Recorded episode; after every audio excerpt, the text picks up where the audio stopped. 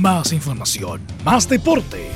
Estadio en Portales. Ya está en el aire, en su señal 2, con su edición matinal.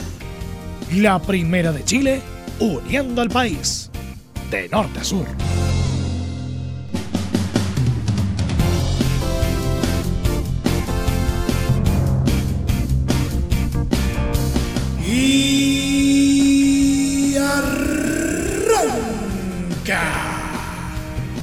Muy buenos días, bienvenidos todos. Iniciamos una nueva semana y en realidad una semana mucho más cortita porque llegamos a la madre de todas las semanas. Las fiestas patrias están a la vuelta de la esquina, pero eso no significa que no vamos a darle al deporte el espacio que realmente merece. ¿Qué nos dejó este fin de semana en el ámbito deportivo? Cómo estuvo la fecha en primera división, primera B, en segunda división, cómo estuvo por todos lados, se los vamos a contar. También vamos a tener eh, el regreso del informe de la Liga MX con bastantes novedades en la voz de Alfonso Zúñiga y también lo que nos dejó el Polideportivo. Pónganse cómodos porque aunque esta semana sea bastante corta, igual tenemos Deportes Ciudadanos, porque aquí llega, como siempre, Estadio en Portales ¡Ale!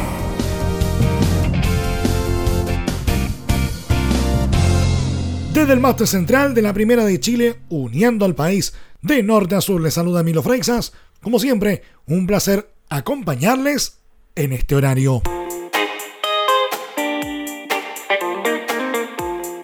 El título de la UC es solo cuestión de tiempo. Este domingo, los Cruzados nunca pudieron imponer su fútbol frente a O'Higgins y empataron a cero en San Carlos de Apoquindo. Sin embargo, mantienen su distancia en la cima del torneo nacional.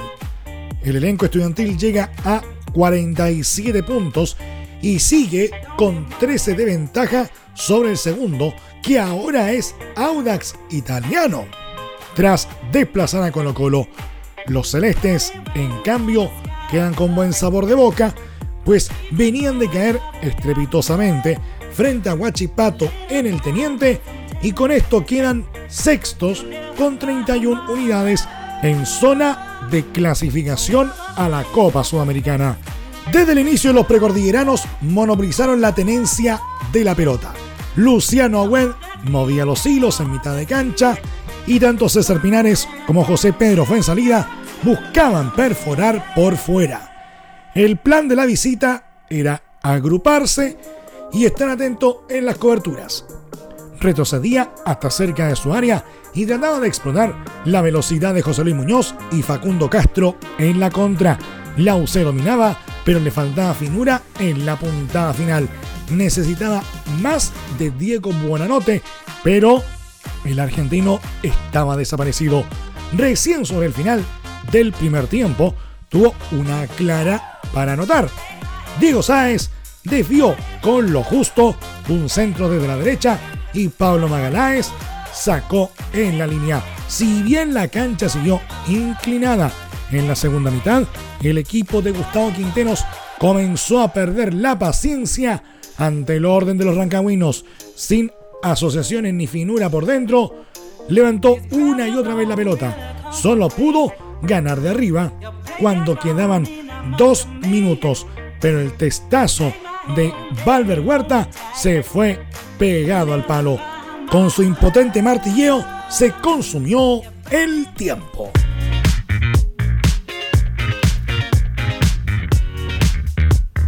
Colo Colo viajó al sur para enfrentar a la Universidad de Concepción, que estaba colista del torneo nacional.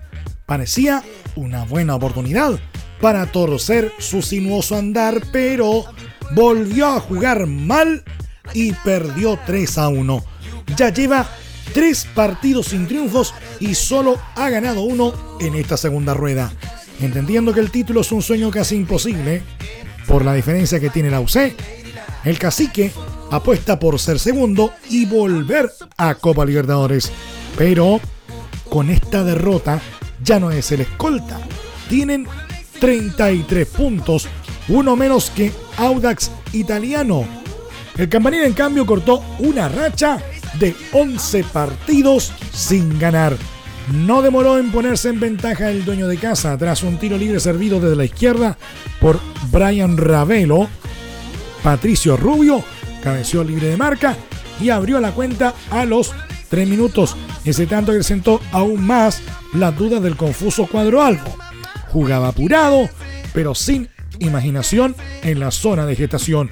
Jaime Valdés aparecía poco y Esteban Paredes flotaba a la deriva en el ataque. En el primer tiempo, los de Mario Salas no se crearon ni una situación de gol. El campanil, en tanto, presionaba ordenadamente y cada vez que se lanzaba al ataque, dejaba en evidencia el frágil fondo de su rival. Nicolás Orellana estuvo cerca de estirar la ventaja con un zurdazo al que Brian Cordés ni alcanzó a poner los dedos. El cacique volvió renovado de camarines.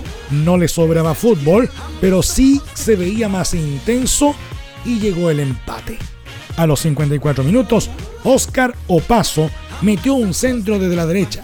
Esteban Paredes pivoteó en el segundo palo y Marcos Volados remató a Boca Jarro. Sin embargo, cinco minutos le tomó a la Upenquista retomar la ventaja. Tejió por la derecha, apareció Fernando Manríquez por el medio y dejó solo a Brian Ravelo para que con duro remate batiera a Cortés. El mismo Ravelo a los 81 minutos aprovechó otra descoordinación en la saga Alba para conseguir su doblete y sentenciar el encuentro. Dos formados en Colo Colo liquidaron a su ex equipo. Oh, Sala ya se va. Empezó a cantar la fanaticada del equipo de Macul en los minutos finales. Al cacique se le vienen dos duelos complicados frente a Audax Italiano y la Universidad de Chile. El comandante no tiene margen de error.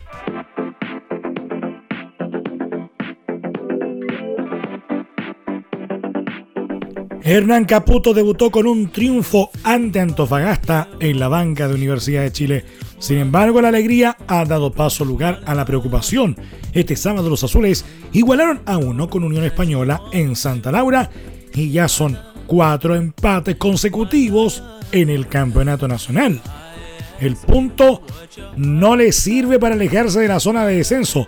Se mantienen en la decimocuarta posición de la tabla con 21 unidades. Los hispanos, en tanto, acumulan 5 partidos sin victorias, aunque se nota la mejoría futbolística desde la, desde la llegada de Ronald Fuentes a la dirección técnica. La U arrancó dominando, sus volantes mandaban con la pelota y encontraban callejones internos para perforar el robusto fondo rival. Solo un par de buenas atajadas de Diego Sánchez evitaron el primero de la tarde. Sin embargo, el elenco de Caputo se fue apagando. Nicolás Oroz solo aparecía a cuentagotas y sus delanteros quedaban desconectados del juego. El local, por el contrario, creció de la mano de los toques de distinción de Pablo Aranguis, enquetó con un tiro libre de Mario Sandoval y una jugada mal finiquitada por David Llanos. Los azules se veían sobrepasados, pero al filo del primer tiempo casi anotan. Marco Riquelme falló solo frente al arco. A la vuelta de Camarines, la visita golpeó de inmediato tras un tiro libre a favor de Unión. Los laicos salieron disparados a la contra. Camilo Moya esperó el momento justo y habilitó con precisión a Leandro Venegas para que de zurda convirtiera a los 48 minutos. Los de Plaza Chacabuco no se desmoronaron con ese tanto. Adelantaron líneas, empezaron a manejar a la pelota y soltaron a sus laterales en ataque. La defensa estudiantil hacía aguas y Fernando de Paul estuvo monumental en cuatro ocasiones para mantener su valla en cero. Pero nada pudo hacer a los 70 minutos. El lateral Luis Pavés avanzó por la izquierda y sin que nadie lo saliera a apretar, metió un zurdazo al ángulo. Con más empuje que ideas, ambos buscaron el triunfo sobre el final. La más clara fue para la U con Leonardo Fernández, pero Diego Sánchez estuvo rápido en el achique. Los estudiantiles no se pueden, no encuentran paz y fecha fecha se siguen complicando.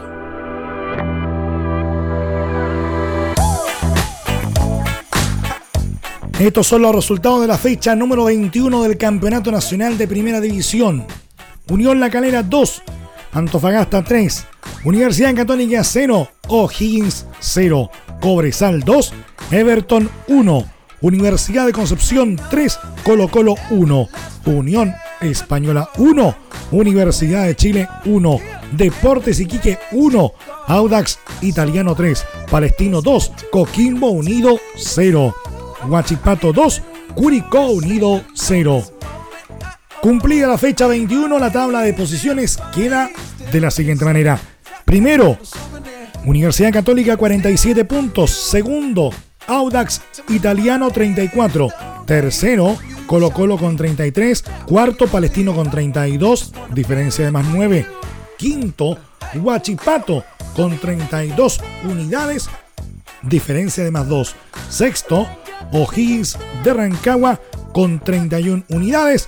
Séptimo, Unión La Calera con 30 puntos, diferencia de más 6. Octavo, Coquimbo Unido 30 puntos, diferencia de más 3. Noveno, Cobresal con 27 puntos y diferencia de menos 5. Décimo, Unión Española, 27 puntos, diferencia de menos 8. Décimo, Curicó Unido 26 puntos, duodécimo Deportes Iquique 23, décimo tercero Everton de Viña del Mar con 22 puntos, décimo cuarto Universidad de Chile con 21 puntos, décimo quinto Deportes Antofagasta con 20 unidades y colista del torneo Universidad de Concepción con 19 puntos. ¿Quieres tener lo mejor y sin pagar de más? Las mejores series de televisión, los mejores eventos deportivos, equipo transportable, películas y series 24/7. Transforma tu TV a Smart TV. Llama al 973-718989. Twitter arroba panchops. ¿Necesitas promocionar tu marca o producto? Anunciar en la primera de Chile es rápido, fácil, con cobertura nacional y no cuesta tanto. Contáctanos al correo comercial arroba radioportales.cl. Tenemos una propuesta a tu medida, porque en la Portales te queremos escuchar. Te invitamos a disfrutar de la multiplataforma de portales www.radioportales.cl, donde podrás escuchar el tradicional 1180m, la señal 2. Además, de ver la radio junto a Portales TV. Además, te invitamos a informarte en nuestras redes sociales, Twitter, Facebook e Instagram. Ya lo sabes, www.radioportales.cl, la multiplataforma de la Primera de Chile. Entre Marco Grande y Marco Chico, media vuelta y vuelta completa Escuchas Estadio en Portales en la Primera de Chile, uniendo al país de norte a sur.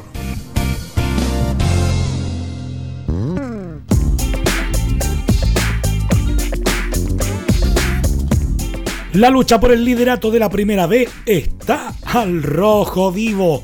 En estos momentos hay cuatro punteros y una diferencia de apenas tres puntos entre el primero y el octavo lugar de la tabla. Santiago Wanderers se hizo fuerte en Valparaíso la noche del sábado y goleó al encumbrado equipo de La Serena. Con el triunfo alcanzó a los propios papayeros y a Cobreloa en la cima del torneo. A ese grupo se sumaría Puerto Montt que venció como visitante a Deportes Temuco. Sin embargo, Cobreloa podía ser el puntero exclusivo. Debía al menos empatar con Ñublense en Canama y la historia empezó bien.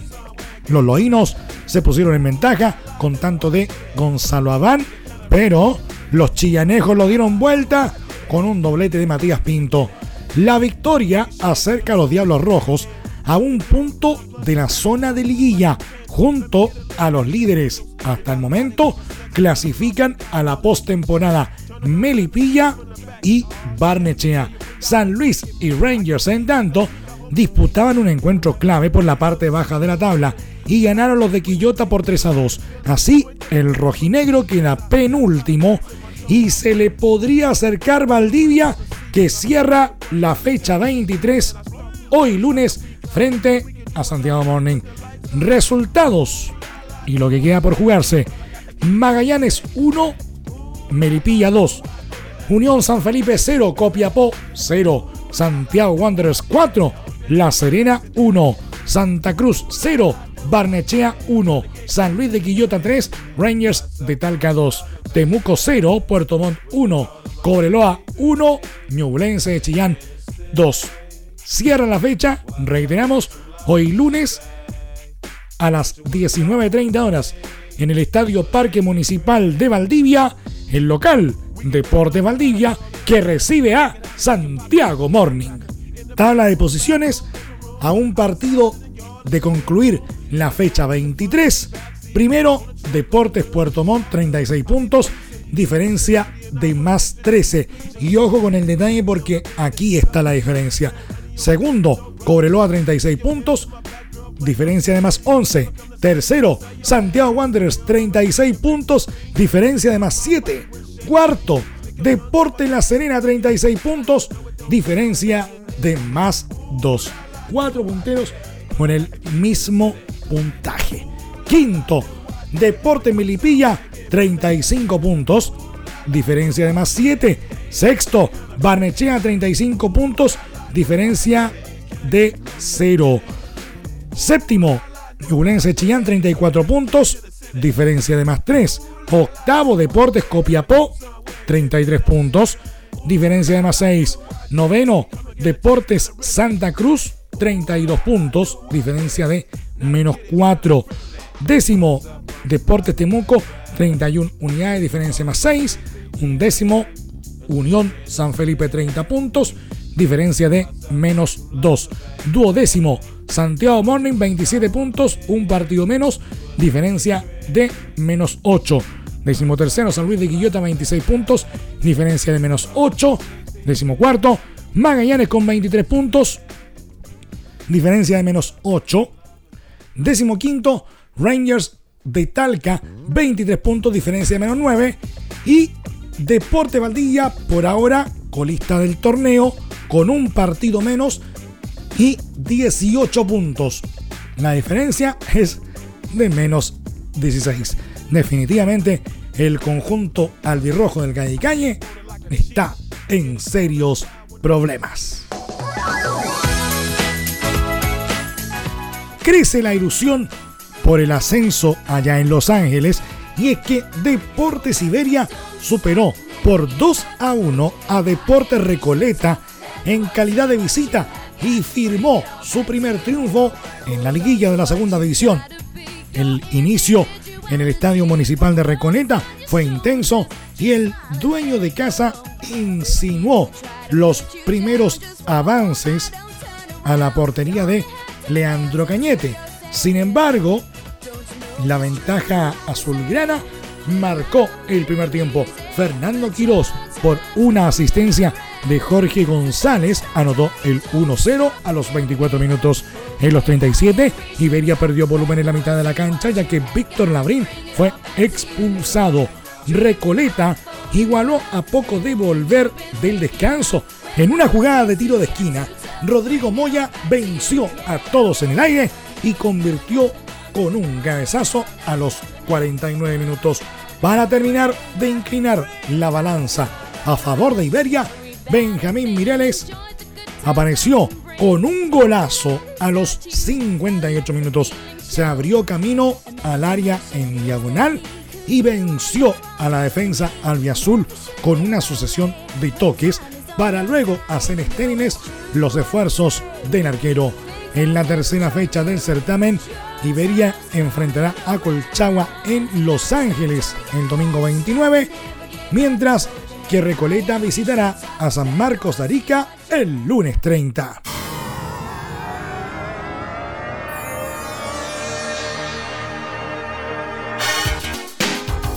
Por otra parte, San Marco de Arica venció por 2 a 0 a Deportes Vallenar en la segunda fecha de la liguilla de ascenso de la segunda división y consiguió una importante ventaja en la cima de la clasificación.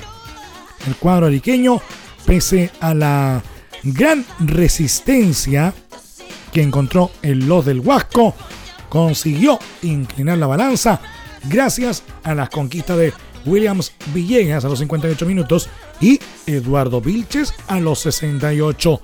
El resultado le permitió a San Marcos sumar 10 puntos. Recordemos que inició con 6 como bonificación por su primer lugar en la fase regular y quedó con 3 unidades sobre sus escoltas General Velázquez y Colchagua.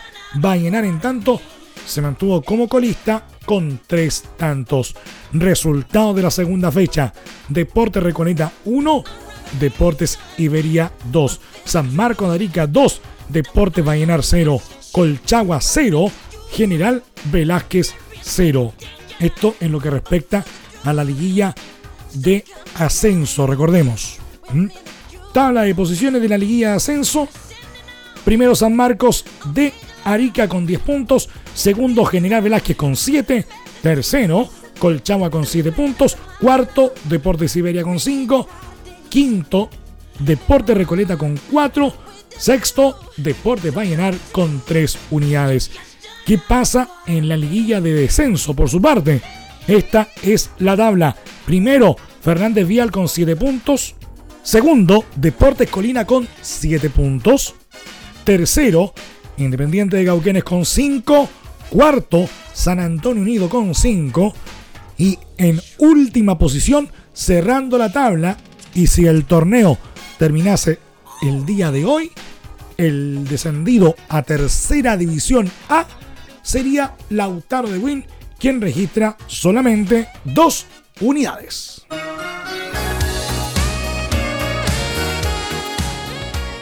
La semana pasada estuvieron en receso por fecha FIFA, pero este fin de semana volvieron con todo en el país del norte. El resumen de la Liga MX como cada lunes en la voz de Alfonso Zúñiga. Alfonso, buenos días.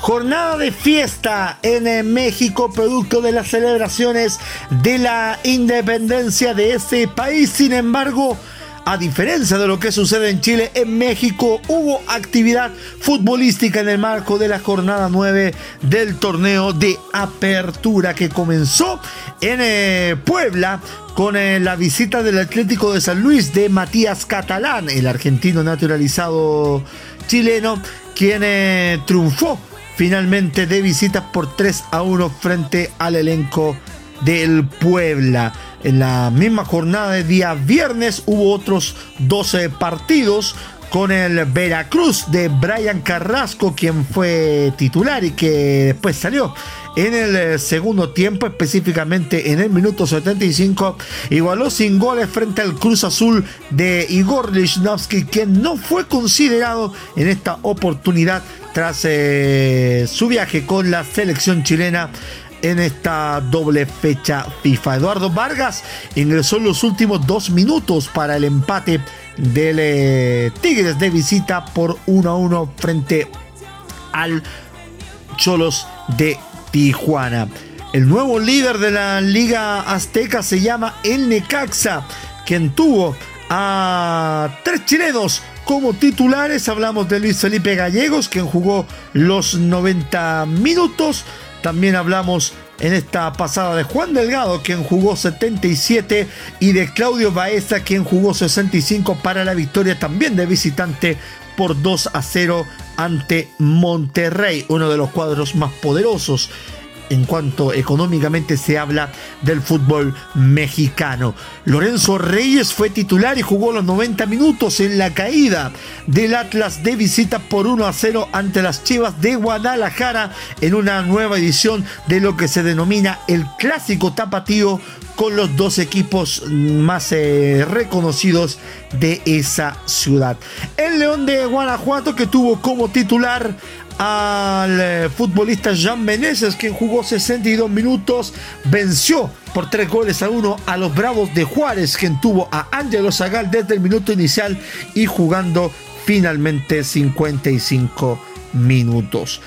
El partido de la fecha se jugó en el Estadio Azteca, donde el América, sin el lesionado Nicolás Castillo, igualó por 1 a 1 ante los Pumas de la Universidad Nacional Autónoma de México, quien tuvo a Felipe Mora ingresando en el minuto 88 de juego y el regreso de Martín Rodríguez, que no había sumado un minuto en esta Liga MX, ingresó en el minuto 76 y hizo su, e hizo su debut en esta competición. En la jornada dominical la presentación más destacada de chilenos tiene que ver con el Monarcas Morelia de Sebastián Vegas, quien fue titular, y de Rodrigo Millar, quien fue suplente, quien venció de visita por dos goles a cero al Toluca. Con estos resultados, el Necaxa es el único puntero con 17 puntos, junto con el Querétaro. Le sigue Santos y América con 16, León con 15, Tigres, Atlético de San Luis 14, Morelia, Pumas, Atlas con 13 puntos. La queda pendiente el partido que se estaba jugando en las últimas horas del día domingo entre el Santos Laguna de Diego Valdés y el Pachuca de Víctor Dávila para el día, para la próxima semana, desde el viernes 20 al domingo 22, se va a jugar ya la décima jornada con estos partidos. Morelia, Chivas, Atlas, Toluca, Atlético San Luis con Santos Laguna, Necaxa, León, Monterrey, Puebla, Pachuca, Cholos de Tijuana, América, Querétaro, Pumas con Cruz Azul y Bravos de Juárez ante Veracruz. Descansará en esta fecha el equipo de Eduardo Vargas, hablamos de los Tigres de Monterrey. Este es el informe de lo que pasa con los chilenos en la Liga MX. Era voz del periodista Alfonso Zúñiga.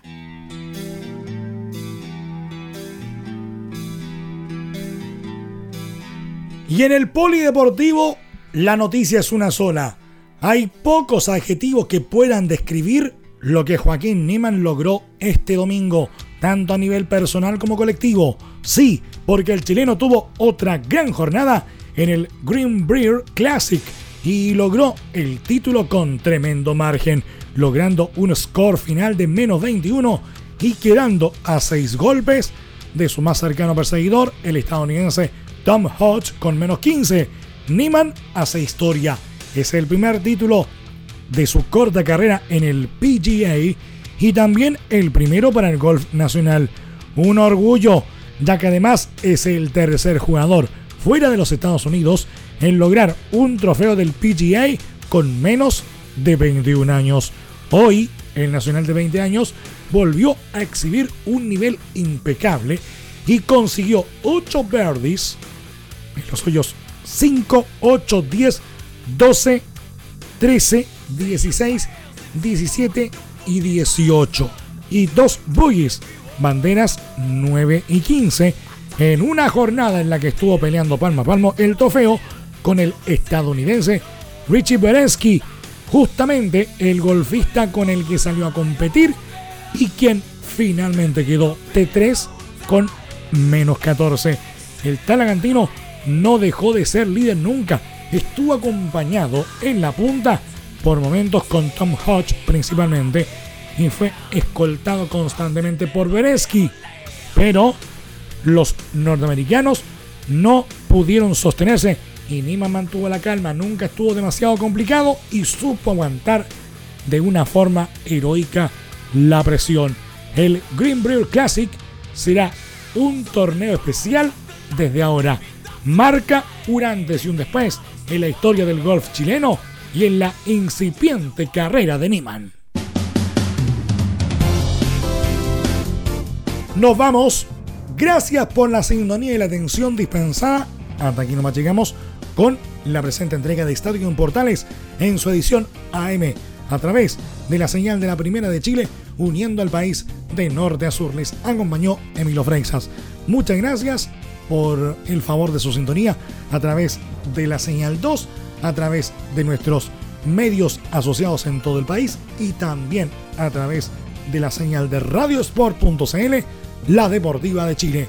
Continúen en compañía de la señal 2 de Radio Portales porque ya está aquí Leo Mora y la mañana al estilo de un clásico portaleando la mañana. A continuación, recuerde que a partir de este momento este programa está disponible a través de nuestra plataforma de podcast en Spotify. Búsquenos como Estadio en Portales. Más información luego a las 14 horas en la edición central de Estadio en Portales. Que tengan todos un muy buen día y desde ya unas felices fiestas patrias por mi parte. Mañana junto a ustedes estará Juan Pedro Hidalgo con todo el resumen de la actualidad deportiva nacional e internacional. Que tengan todos un muy buen día. Más información, más deporte. Esto fue Estadio en Portales en su señal 2, con su edición matinal. En internet también somos la primera de Chile.